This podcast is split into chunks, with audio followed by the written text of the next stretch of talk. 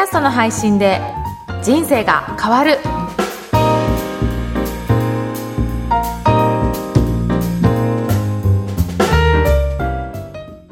こんにちは、声ラボの岡田です。こんにちは上田です岡田さん今日もよろしくお願いしますよろしくお願いします。今日のテーマはどんなテーマにしますか？はい。えー、やっぱり、ポッドキャストやってると、はいえー人気が出てくると、YouTube もやらないの？っていうふうに、あの、聞かれる方もいらっしゃると思うんですが、はい。YouTube とポッドキャストを合わせたらどうなるかっていうようなお話もしてみたいなと思います。はいお願いします。はい。えっ、と、ポッドキャストやってる方で、せっかく音声撮ってるんだから、うん。じゃあ YouTube も同時に流したらどうかなっていうことで、はい。あの、やってる方もいらっしゃるんですよね。うん。で、まあ、動画撮っていなくても、うん。例えば、アートワーク、ジャケットの、えーイメージ画像を、あの、出して、それに音声を載せていって、そうすると動画の形式として作ることできますからね。ああそうですねはい。それをそのまま YouTube の方にアップすれば、うん YouTube で、えー音声を聞くっていうこともできますよね。うんそうすると YouTube 好きな人結構いらっしゃるので、はいそこでも検索して見つけてもらって、うんで、配信するっていうこともやれると、まあ、うんうんいろんなポッドキャストで聞ける人もいるし、はい YouTube で、えー音声聞くっていう人もいますので、いそういうふうにいろんなメディアで、まあ、展開するのは、いろいろ、あの、発展するっていう意味ではうん、いいのかなと思いますね。確かになんか出会いのきっかけが、うんポッドキャストだけじゃなくて YouTube もやれば増えるし、はい。いい気はするんですけど、その、なんて、聞かれる視聴数っていうのは、はい。YouTube だとどれぐらいになるんですか？そうです。ね。あの、YouTube 本当に番組によって違うんですけど、うんあの、人気が出ると、本当シェアされやすくなったりとか、うんうんおすすめ番組に出るので、うん結構、あの、いろいろ配信は、あの、再生数増えると思うんですが、はい。実はあんまり私がやったところだと、なかなか伸びが悪かったりとかしてますね。うんうん。なので、ポッドキャストの方が安定して再生数はあるかなと思います。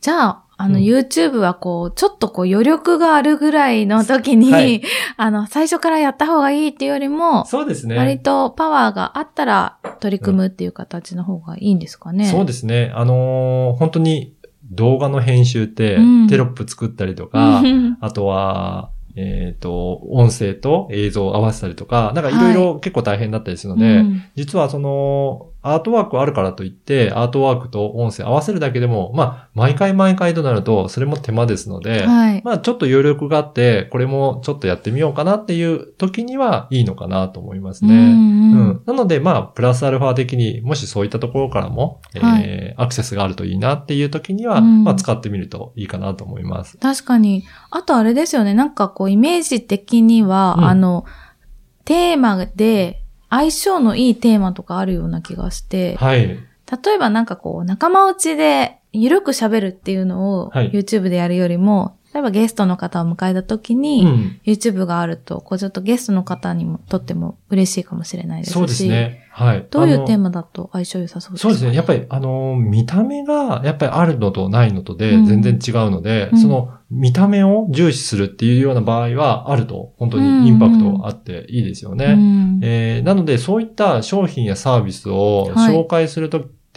やっぱり見て、あ、これなんだっていう方が分かりやすいかなと思います。それを全部言葉で表現するのは大変だったりしますし、うんあとは、そうですね、プロモーション動画とかを、はい。えー私のもう一つの番組、経営者の志では流すこともあって、はいやっ。ぱりお客さんとインタビューして、それはそれで、えー音声を聞いてもらうんですけど、例えばアーティストの方だったら、はい自分のプロモーションビデオを持ってたりする人もいるので、じゃあ同時にインタビューの後に動画として流す。はい。で、それはポッドキャスト上でも流せますし、うんうん。YouTube 上にも、うん。えー動画としてもちろんあるので、そこと連動させるっていうこともできるかなと思います。う。ん。で、それぞれの、えーポッドキャストも YouTube もはい。説明文のところに文章を書けたり、URL も掲載できるので、うんお互いの、えー情報をリンクさせておくと、はいより、うんえーつながりやすいかなと思います。んそういうふうに相互、えーにリンクしていって、はいお互いのアクセスが増えていくっていうのもいいのかなと思いますね。確かに使い方によっては相性が良くて、YouTube でめちゃくちゃこう見てもらって、そこからポッドキャストに行くっていうパターンも。そうですね。ありそうですもんねありそうですね。ううんん。ぜひそんな使い方もしていただければなと思います。はい。それでは今日は YouTube との親和性についてお伝えいたしました。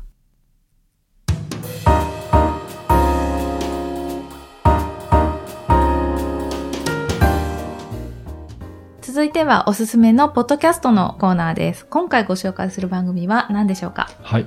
今回は40歳のディスタンスという番組です。おお、なんか曲のタイトルみたいですね。そうですね。はい。これ、えー、声ラボから発信してる番組になるんですね。はい。はい。えー、これ3人の、まあ、はい。40歳前後の方が、えー配信してるんですが、うん。40歳のディスタンスっていうふうに聞くと何かなと思うんですが、はい。これ距離感みたいですね。どういうふうに感じるかっていうことで、はい。えーまあ40歳それぞれの捉え方があると思うんですが、うん。40歳イメージ通りだったのか、はい。や想定したのと全然違ったっていうような、いろいろなそれぞれの考え方あると思うんですけど、はいやっぱりそれを、えーいろんな方にインタビューして答えていただくという番組ですね。うんうん、で、えーこの番組がまさに前半でお話ししたように、うんポッドキャストと YouTube を連動させて、えー配信されています。はい。はい。で、私も見てみたんですけど、うん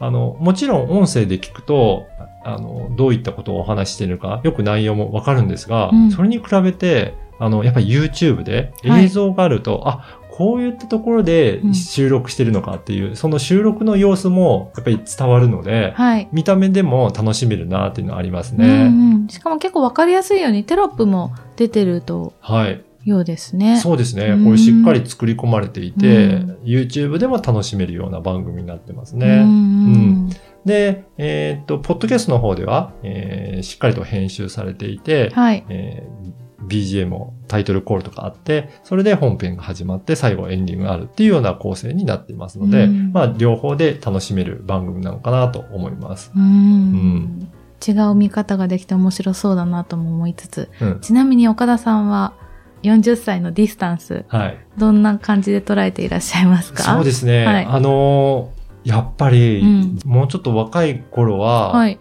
かなり40歳って年上のイメージありましたけど、はい。自分が実際になってみると、うん。まあそこまでじゃなくて、もう全然、うん。あのーなんだろうな、まあまだまだバリバリやってるし、はい。まだまだ悩みもあるし、あの、そんなに大人でもないのかなっていう気もしますね。そうなんですね。はい。はい。なんかこの番組はその40歳付近の方が40歳、あの先輩方、そうの先人の方々にお話を聞くっていう番組なんですけど、うん。なんかこうやってあの素敵な先輩たちにお会いすると、年を重ねるのがますます楽しみになるような感じもしますし、あ、なんか意外とみんな悩み持ってるんだなとか、うんなんかそういう、あ、じゃあこういうことヒントにしてみようかなっていうふうに思えるような番組なん。じゃないかなと想像しました。